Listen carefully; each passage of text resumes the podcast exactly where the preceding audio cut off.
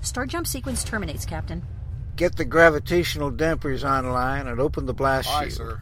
Bring us in closer. Aye, aye, sir. Moving us in on sublight drive. Extreme magnification. Aye, sir.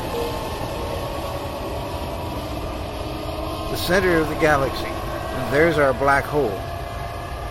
The experience of a lifetime, Captain. Let me put this on audio. We should be able to hear the magnetic resonance field.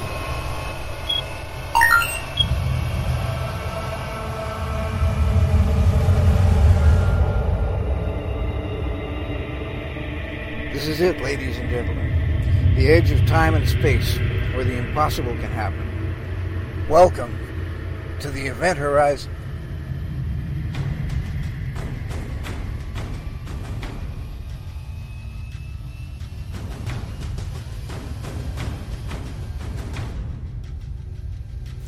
Good morning, or afternoon, or evening, whatever is relevant for the part of the world you are in. Indeed, welcome to the Event Horizon, where the impossible happens. Join us each week at this time as we journey into science fiction, science fact, and fantasy in all their forms. And with us this evening, this is episode 64 of the Event Horizon, if you're keeping track, and we like to, is the Ken Spivey Band and Dr. Geek himself, Dr. Scott Viguié. And one of the other band members, uh, besides Ken Spivey, The Evan, eponymous Ken Spivey, is Donald Kenneth. welcome to the show, guys. Hello. Hello. Yes, we actually got through the entire intro in one take. How about that? That, that was very good. that, that was. I, I'm so impressed. We, uh, I have stumbled through so many of these introductions, and uh, Susan, Susan Fox, uh, the station's executive producer, say hi, Susan. Hi, Susan. Well, um, uh, Scott doesn't let me drink until we're done with all our shows, so there's very few times that I stumble through my introduction. But uh, But he might trip over the cat. So, um, uh, so for our yeah, here I am stumbling myself. Uh, for our listeners, Ken Spivey, why don't you tell us about your your band? Because you're probably best at it and said it a lot of times. well, um, my band uh, we play Doctor Who inspired uh, music. We were we were originally a Renaissance fair band that went Doctor Who, and we're we started out as a father and son, and, and in fact, Donald is still my father to this day. Yep, so I understand from his mom. So, uh, uh, a lot of people wonder whether or not the elderly gentleman on the stage really is my father or if it's an act. No, it's really my dad.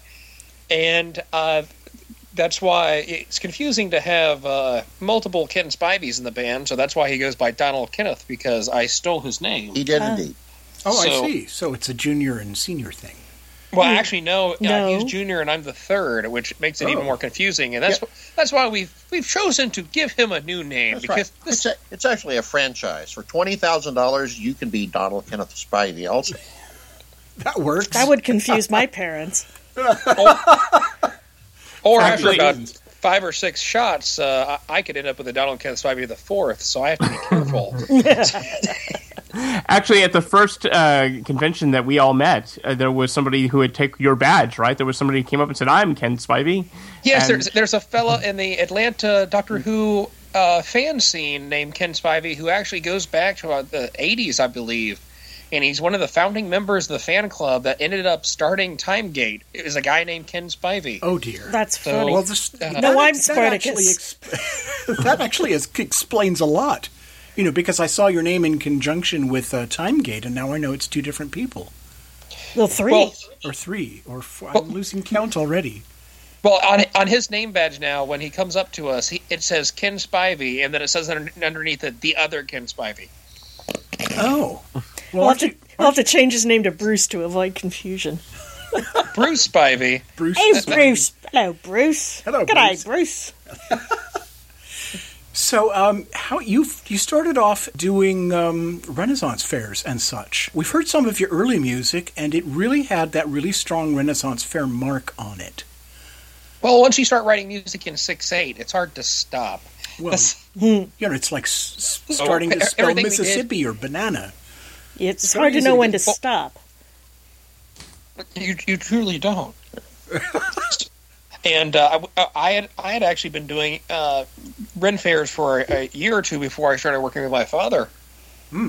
And so I'd been playing Celtic music for a while, and then he was with uh, working with me for two years, and uh, we had been playing nonstop Celtic music. So when we started the Doctor Who band, it was logical. We just took our existing Renaissance Fair act, the the actual script of the Ren Fair act, and kind of threw in Doctor Who, and uh, wrote the music very very quickly, and and and performed our first show in 2010 at Timegate.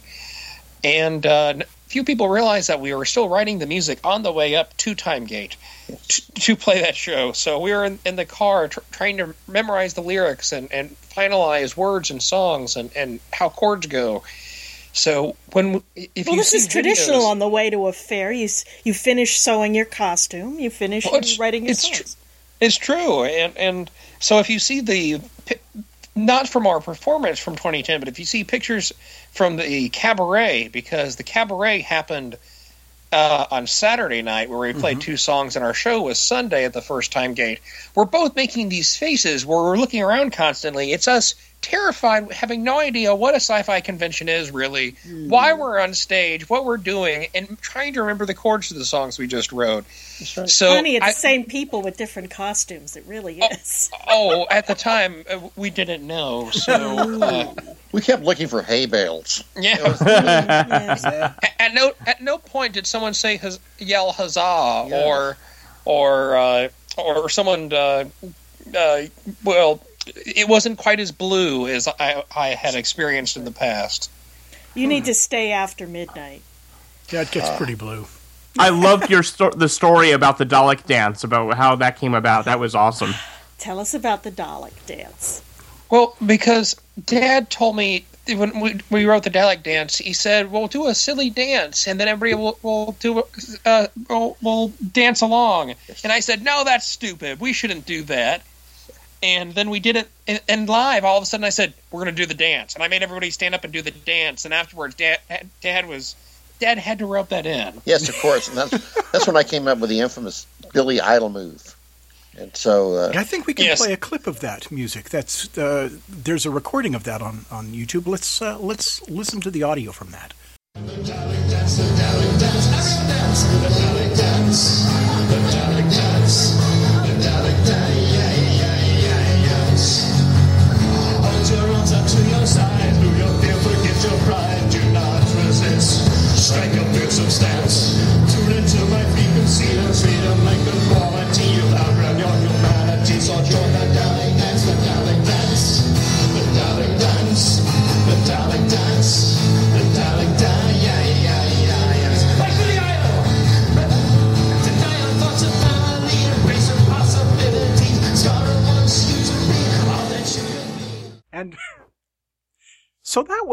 so that was spur of the moment then that performance.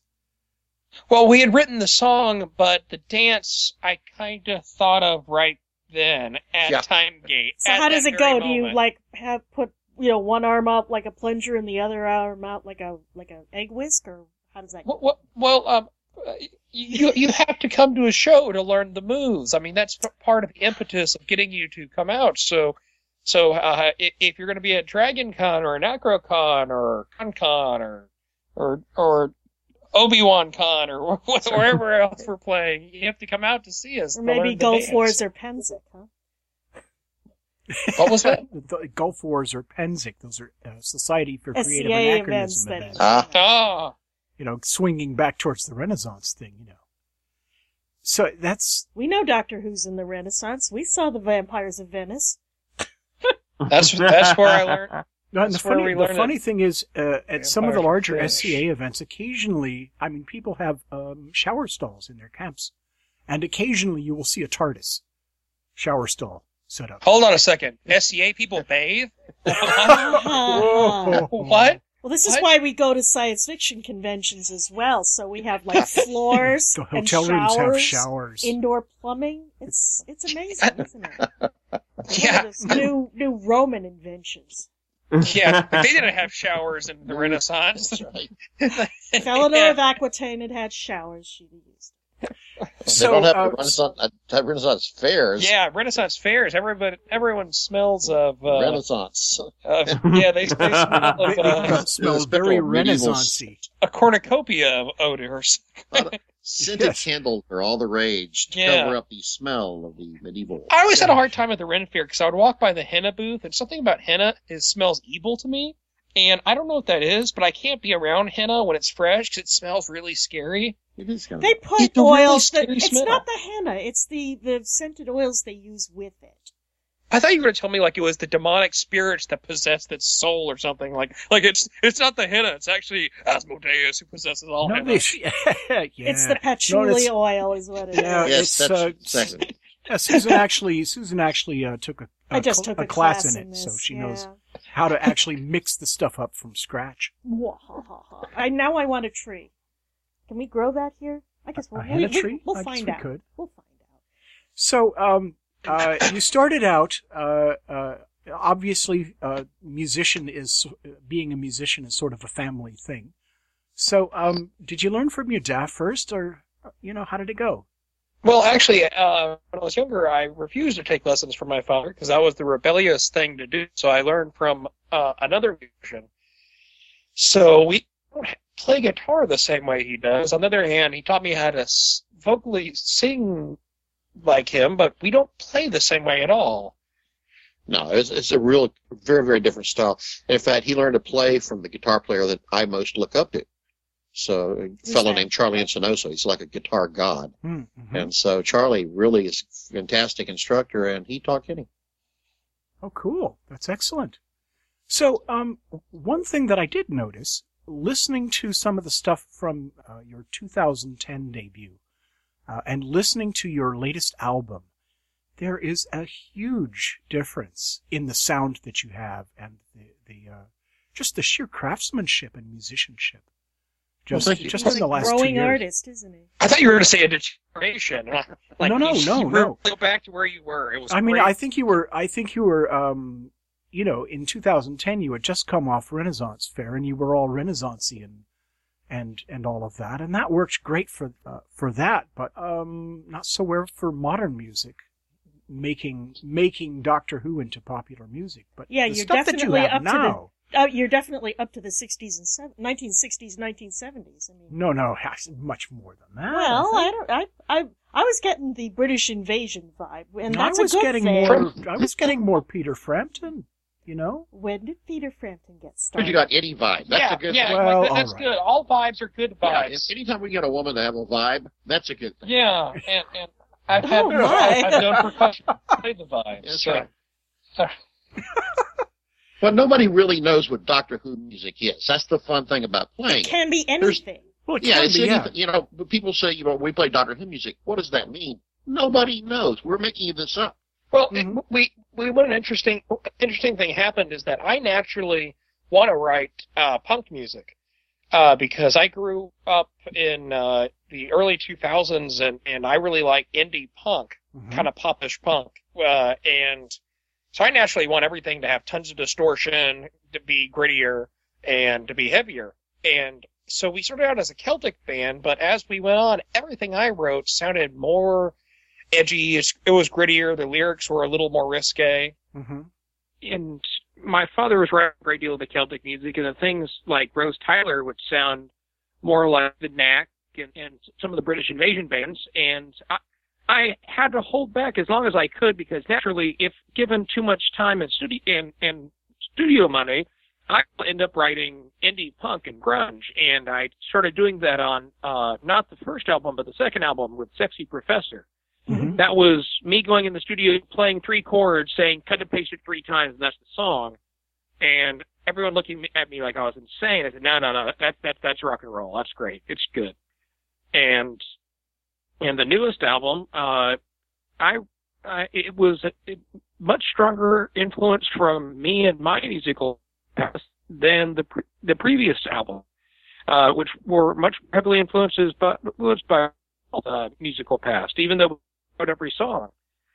And we knew that our Celtic fans would miss Celtic music on this album, so we a kind of we wrote a brand new oldie called Time Lord Rock, which uh, Donald took the lead on.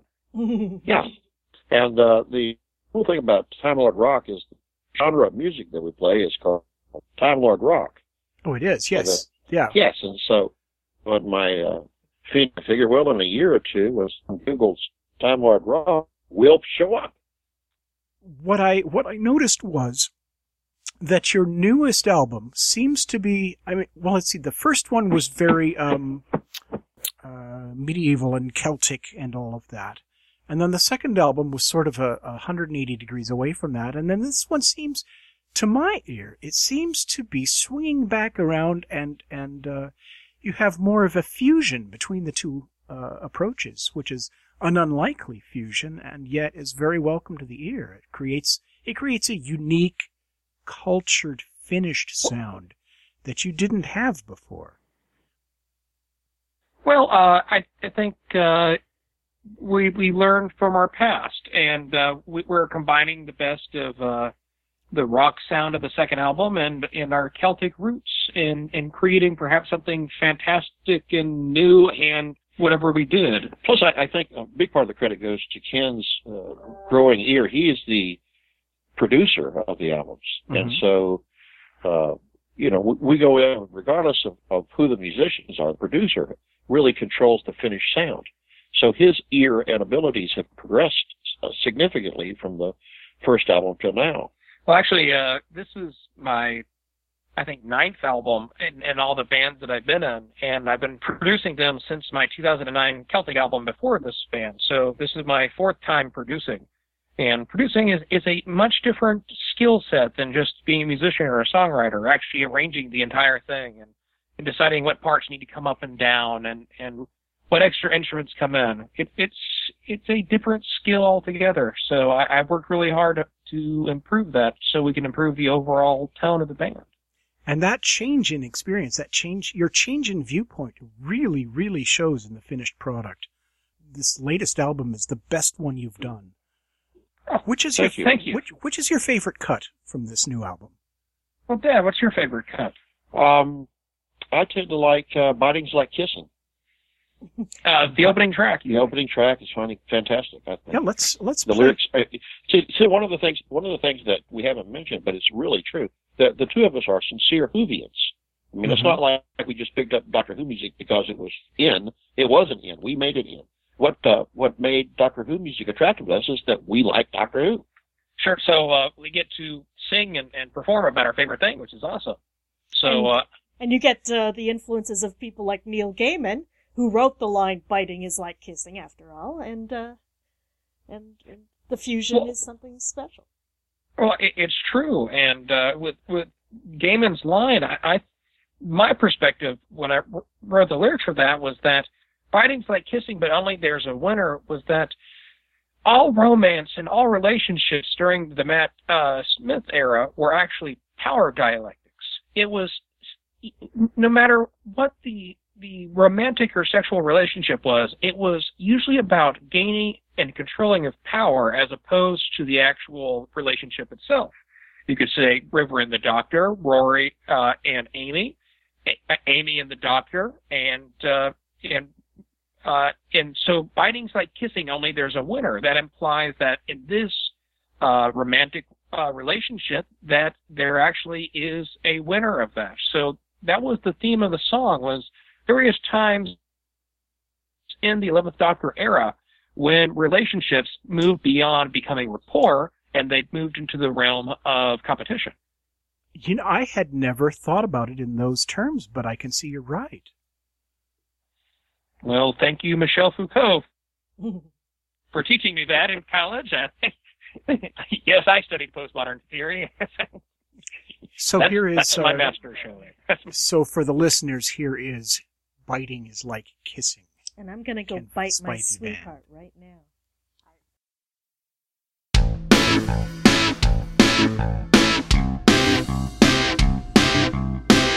voice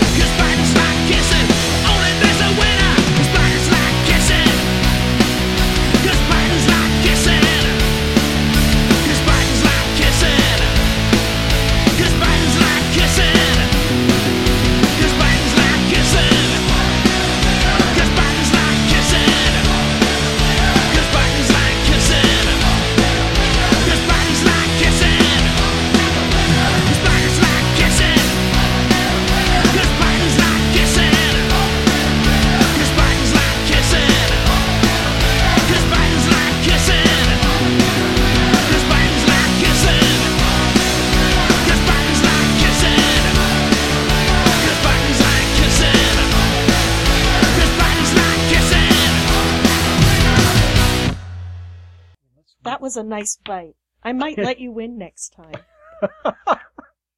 That's awesome. I really enjoy the sound and, and the uh, the the vibrance of the new the the new album.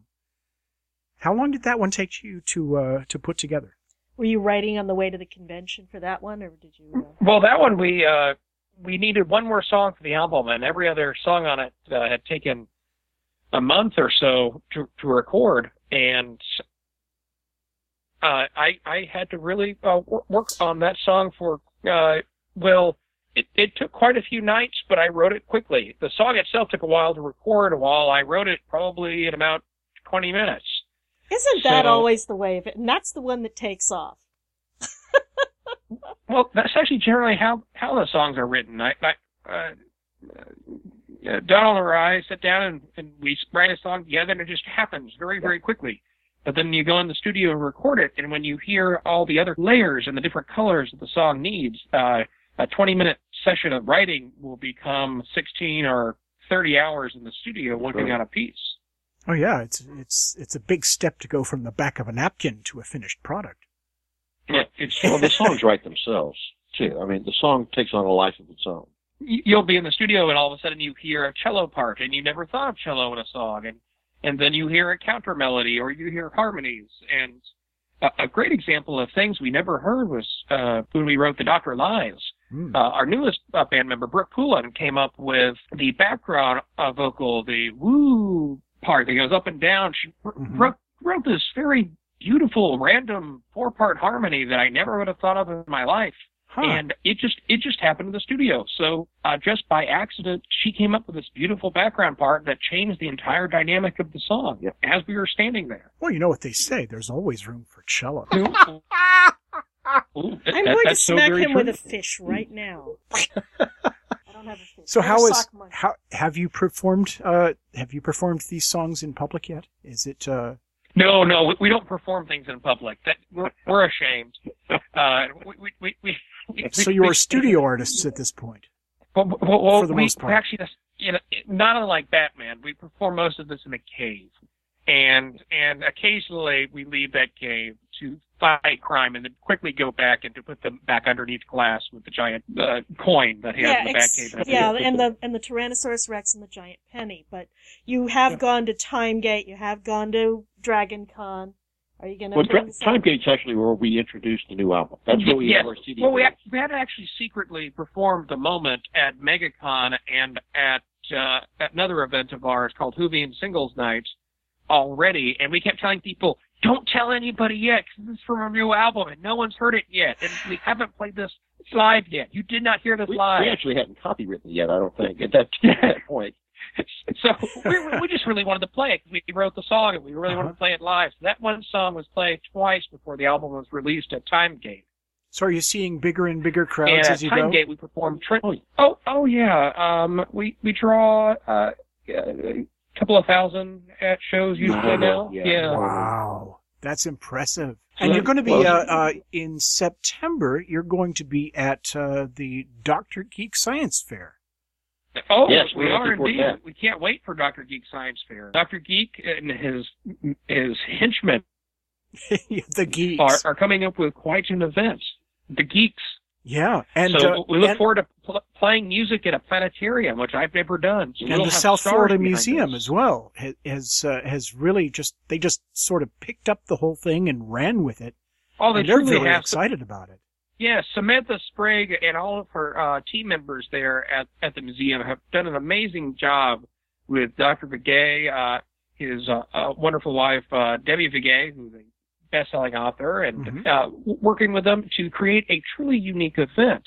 Uh, the, the museum itself is well known for uh, Snooty the manatee and, and having a, a large variety of things in natural history as well as uh, chemical engineering and so forth. They But Dr. the, they have the planetarium. But the, they also Oh, have the yeah, planetarium, yeah. which they, they invested greatly in. So Dr. Geek Science Fair is going to be science from fiction. We are purely science fiction what we do, and what uh, Dr. Gay does is he his show shows how science fiction combines the actual worlds of science and fiction, such as ha- whether or not there's a flying car, a 3D printer, things of that nature. You know, these will be explored at Dr. Geek Science Fair. So we will show the one extreme, the fantasy, uh, the science fiction, while uh, Dr. Geek himself and the museum will be providing the, the more sciencey portion of that. And the glue that is Dr. Geek Science Fair is showing in person science and fiction coming together, which we're truly excited to uh, be a part of. Yep. It's a great concept. Our listeners really enjoy listening to Dr. Geek every Thursday. Uh, and they always have amazing shows. I mean, their the production value is so high. They're educational. It makes people think about how to think about the future and, and the, taking the ideas from fiction and turning them into reality. Well, we all have a have you know a Star Trek communicator now. The flip phone is old stuff. As a matter of fact, I've got one right over here on my bookshelf. No, no, no, you're not doing that. Yes, he And is. I have indeed a Super Nintendo. He's going to the bookshelf. He is getting the Star Trek communicator. Yeah, but you know what? It's that makes the right sounds. But can you order a pizza on it? Well, not this. What? Yeah. I can't believe he did that. Yeah, yeah, I just, I had to. It was like, it comes, it's, yep. Anyway, um, but, uh, you know, everybody remembers, uh, when uh, Motorola fa- first came out with their StarTAC flip phone. I mean, Oh, how sure. thinly veiled was that? Now, why in the wide world of sports did they never license the Star Trek communicator I look don't and know. sound? I think I think the whole thing was bound up in up, or- licensing, and it's Ah. it's uh, they just couldn't come to an agreement with Paramount over. Well, everybody Well, uh, everybody loses that battle. I mean. Maybe they just uh, they if they had Dr.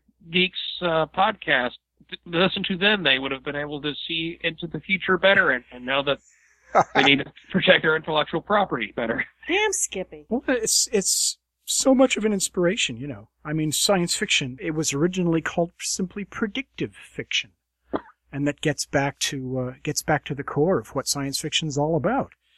So, what are you? Um, you have uh, there are five song, five cuts on this album. And we've played Oh, two. there, there are, are indeed. It actually took dramatically longer to do these five songs than it did the previous albums that had nine tracks each. So uh, uh, we, we hope it, it shows the additional time and energy we poured into these five tracks. Well, they really are of high quality. And they're and, uh, full of love.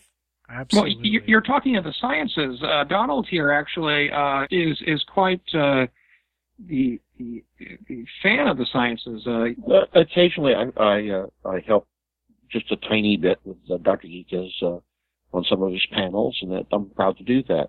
Um, it's something. So again, we have a real strong tie-in. We're we're lovers of Doctor Who. We're lovers of science. So it's uh, it's natural for us to the things that we work in. We work with Doctor Who music, and we enjoy working with Doctor Viguié and uh, Doctor Geek's lab. I mean, all these things are natural uh, points of of, uh, of of interaction. It's not. It's like nothing out of the ordinary. All the stuff that we do. So, do you find that uh, playing Doctor Who music puts you in the company of other musicians who do the same thing? Are you I've are you a part of a are you a convention part of a yeah. Time Lord rock community now? Do you? Actually, actually, there isn't. There- Uh, there isn't. there- we've never even met another convention band. No. Actually, No, and the, the, there, the, there's the only other band that that uh, was out there uh, is not active, and uh, so you know, the, I, I understand that there are some bands on the horizon, but uh, it's inevitable as as we become increasingly popular that it might happen. But right now, we we're pretty much out there by ourselves. Gen- generally we tend to run into celebrities from the show Mhm. uh, as opposed to other musicians. So uh, we've shared the stage with uh, Peter Davison and, and Colin Baker and, and so forth. But Mhm. uh, other musicians of the genre we haven't yet. Generally, the, Because the the sci-fi green- people have been doing this kind of music since the 1950s, and they've been recording it since the 1970s. I know, I was there. And, and the, the term is filk, F-I-L-K, which was a typo once and has, has become the folk song of, of the science fiction world. And we gotta get you guys plugged into that because I think that it would be good for you and it'd be good for the rest of them for you to meet There is a whole community out there. some of which have uh, bridged over into uh, mainstream, or at least Dr. Demento. Oh, yeah, well, if, if The you great mean, Luke uh, Ski, regularly in the, Mhm. uh, you know, the, the Dr. Demento top ten. I, he he started on the filk scene. Well, and He's one Weird Al. Weird Al Yankovic. No, Is- he wasn't a filker. I mean, Well, he, he he, he is and he isn't, but he's He's He well, probably yeah, doesn't that's call true, it that. true. So you've never met, uh, you've never run into the people who uh, who are uh, uh, doing the band Chameleon Circuit then. Uh, no, they actually uh, are not around anymore. Uh, some of the members Really? of their band are, are performing solo projects, but uh, they, They as a group are Uh, gone. yeah, they're they're not here anymore. oh, that's too bad. I enjoy. I was enjoying their stuff. Yeah, they were um, up, in, Uh, up they, until they you seem came like along. excellent young British lads, but yeah, but but uh, no, I I I haven't met them. Uh, I think the last time they performed was about five years ago at VisionCon, and uh, and they they've Right. they they're, they've gone away now. See, thanks to time travel and recording, we'll never, we'd never know. yeah, we, That's right. we- yes, exactly. They're a fixed point in time. Oh, I'm so sorry. Well, we just stuck our feet into that one. It's okay. We should have our We're- we're cool. apologies at the end of the okay. show. They, well, we're not sad that they broke up. I mean, what the heck? yeah. Uh, more room for more room for the new people. And well, that's uh, not the science fiction way. well, they That's were in another country. Yeah, they, they were in, in England, and, and we're in the United States, so there's actually an entire ocean of of, uh, of room there. So both uh, literally plus- and figuratively. Plus they, they they never did the convention circuit. They primarily were a YouTube uh, phenomenon, Mhm. as opposed to us. We're primarily a live act, so we perform and we tour uh, at least one to two conventions a month. And they, I play, believe, have played two live shows in the extent of their their career. On the other hand, their YouTube videos have had hundreds of thousands of views.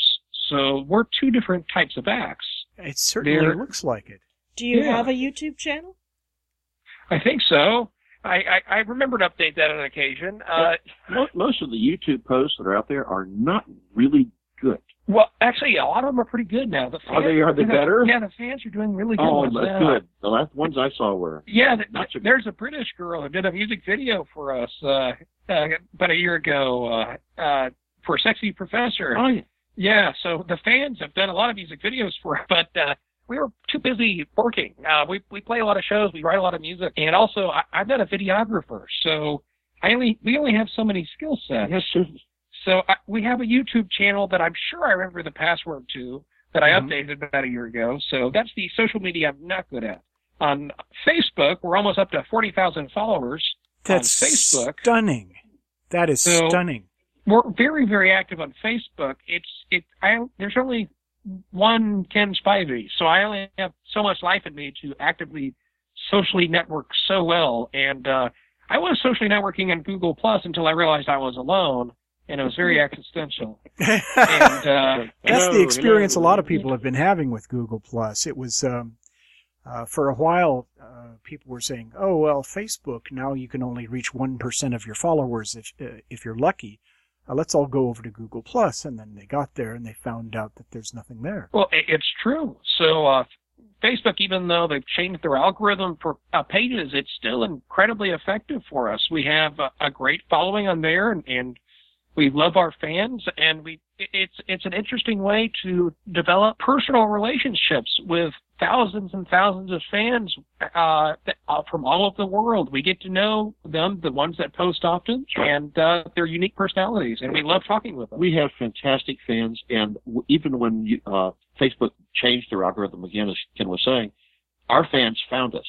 I mean, if they lose us for a while in their uh, in their their feed, they would track us down. So I mean, that's that's done well for us. Yeah, we saw a small drop as soon as they changed that algorithm, and then it, our reach came back. It's about about what it was before, actually. Yeah, if not more. Yeah, our our That's fans amazing. are are very very loyal, and uh, they they enjoy they enjoy not just the band, but our online banter and, and the odd way we say things, and our unique perspective upon Yeah. stuff that goes being. Well, it's like the live show, all you know, in the comfort of your own home. That- i- It's true. I guess that that's that's correct. Our, our Facebook page is like our live show, and they get to see it every day. Or the Facebook page is a preview to encourage them for the live show. And I, th- and I think it's interesting too that you mentioned this a live show because our our live performances are that it's a show as opposed to just a band going up and playing a bunch of songs.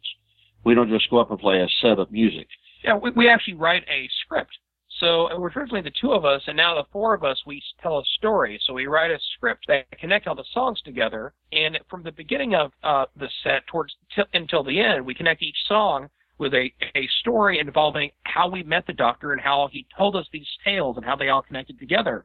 So not unlike the Renaissance Fair, there's banter back and forth between the four of us. So that when you see us live, it's a you get to know each character in the band as well as the music itself. Sure. And in fact, in the in the uh, new album, the song Trenzalore, uh, we actually wrote that song with the idea of performing it live, and uh, so it's it's a set piece. And even though it, it sounds really good on the album, uh, it's it's really really good live. And if you listen to it and just imagine seeing it performed as almost like a stage production, and that's that was the whole idea of the song. Great. Well, settle back into your chairs and let's listen to the Ken Spivey Band in Trenzalore.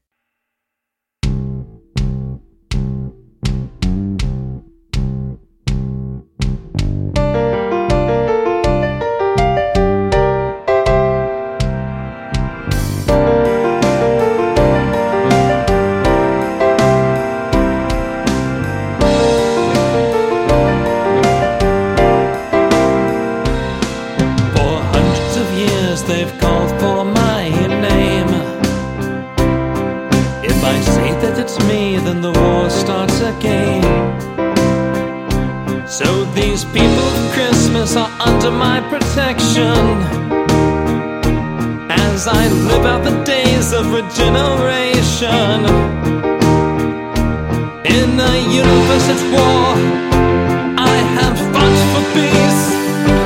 Now on Trenzalore You've been there once before. On Trenzalore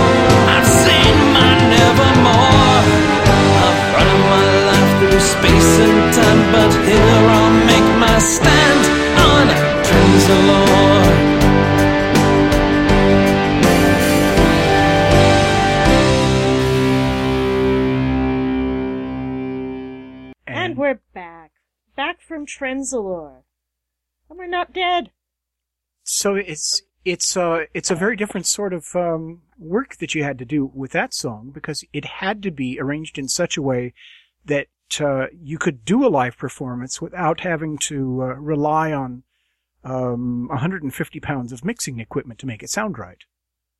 You know, Uh, or, well, or multi-tracking.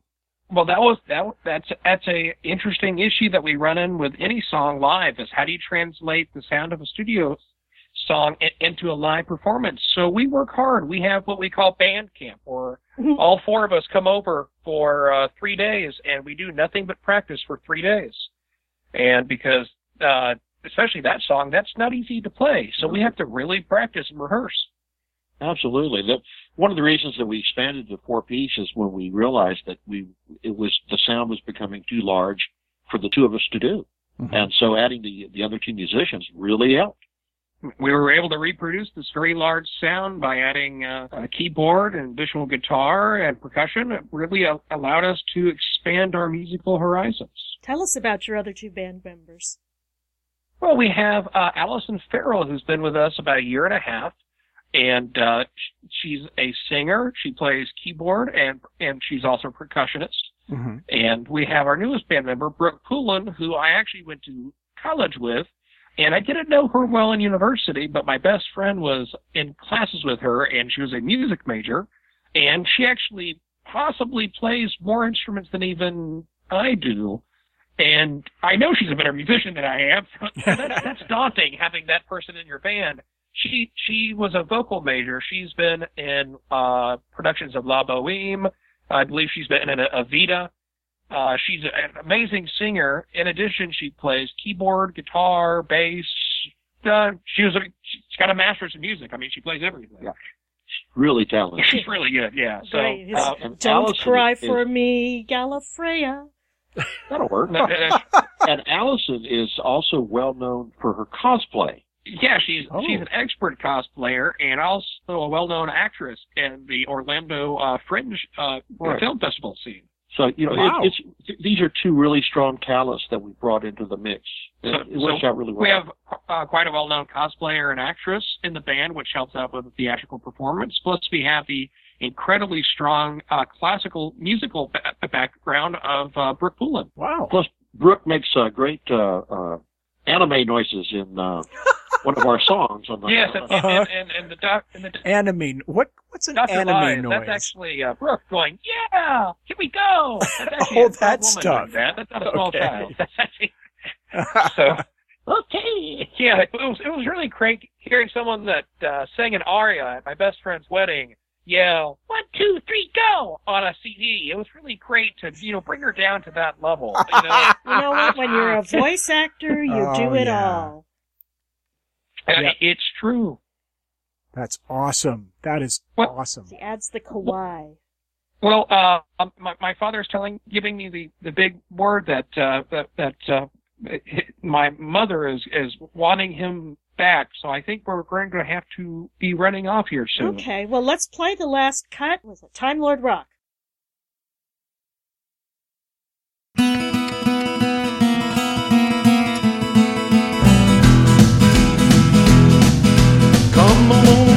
Let's travel through time and space. Come along, baby, let's travel through time and space. Come on, let's party while our molecules interlace. Come and travel with me, honey, you know it won't take long. Come and travel with me, honey, you know it won't take long. Have you back home five minutes before you're gone. We're gonna shake, shimmy and time Lord rock. We're gonna shake, shimmy and time Lord rock. We're gonna shake, shimmy and time Lord rock. We're gonna shake, shimmy and time Lord rock. We're gonna shake, shimmy and time Lord rock tonight. Party hardy in my TARDIS cause there's no one there to stop us And the music's always raucous cause that's how my sexy likes it. We'll take a little swim and maybe go again. We'll bet we're busy chasing dinosaurs or maybe saving worlds We could be fighting,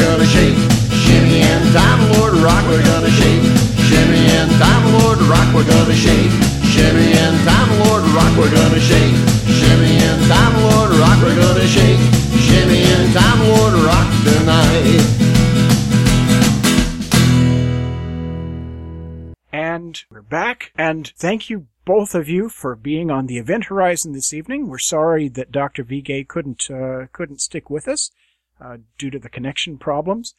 We look forward to seeing you. we have at to come back east. That's all there Yeah, is we to have it. to we go have back to east to see the, you. The, the southern truck. Well, Can- well, that that sounds fantastic. We look forward to uh, seeing and hearing you both uh, again. That'd be Thank you so much for having us. Absolutely. We're very glad to have you with us on this 64th episode of the when Event I'm Horizon this 64, evening. we will still need you. Absolutely. And your mother will still feed you, so run along, Pond. Good night, gentlemen. Th- Thank you very much.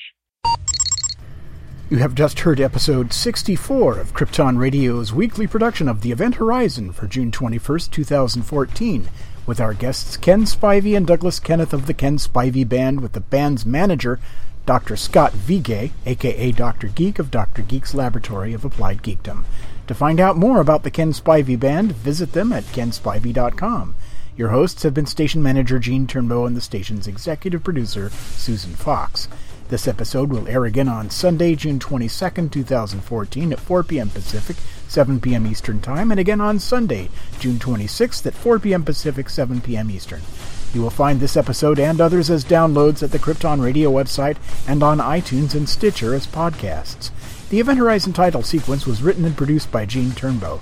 The science officer was science fiction illustrator Mark Schirmeister. The engineer was Christian B. McGuire. The navigator was Corsair's Closet producer Christine Cherry, and the captain was voiced by legendary science fiction writer Larry Niven.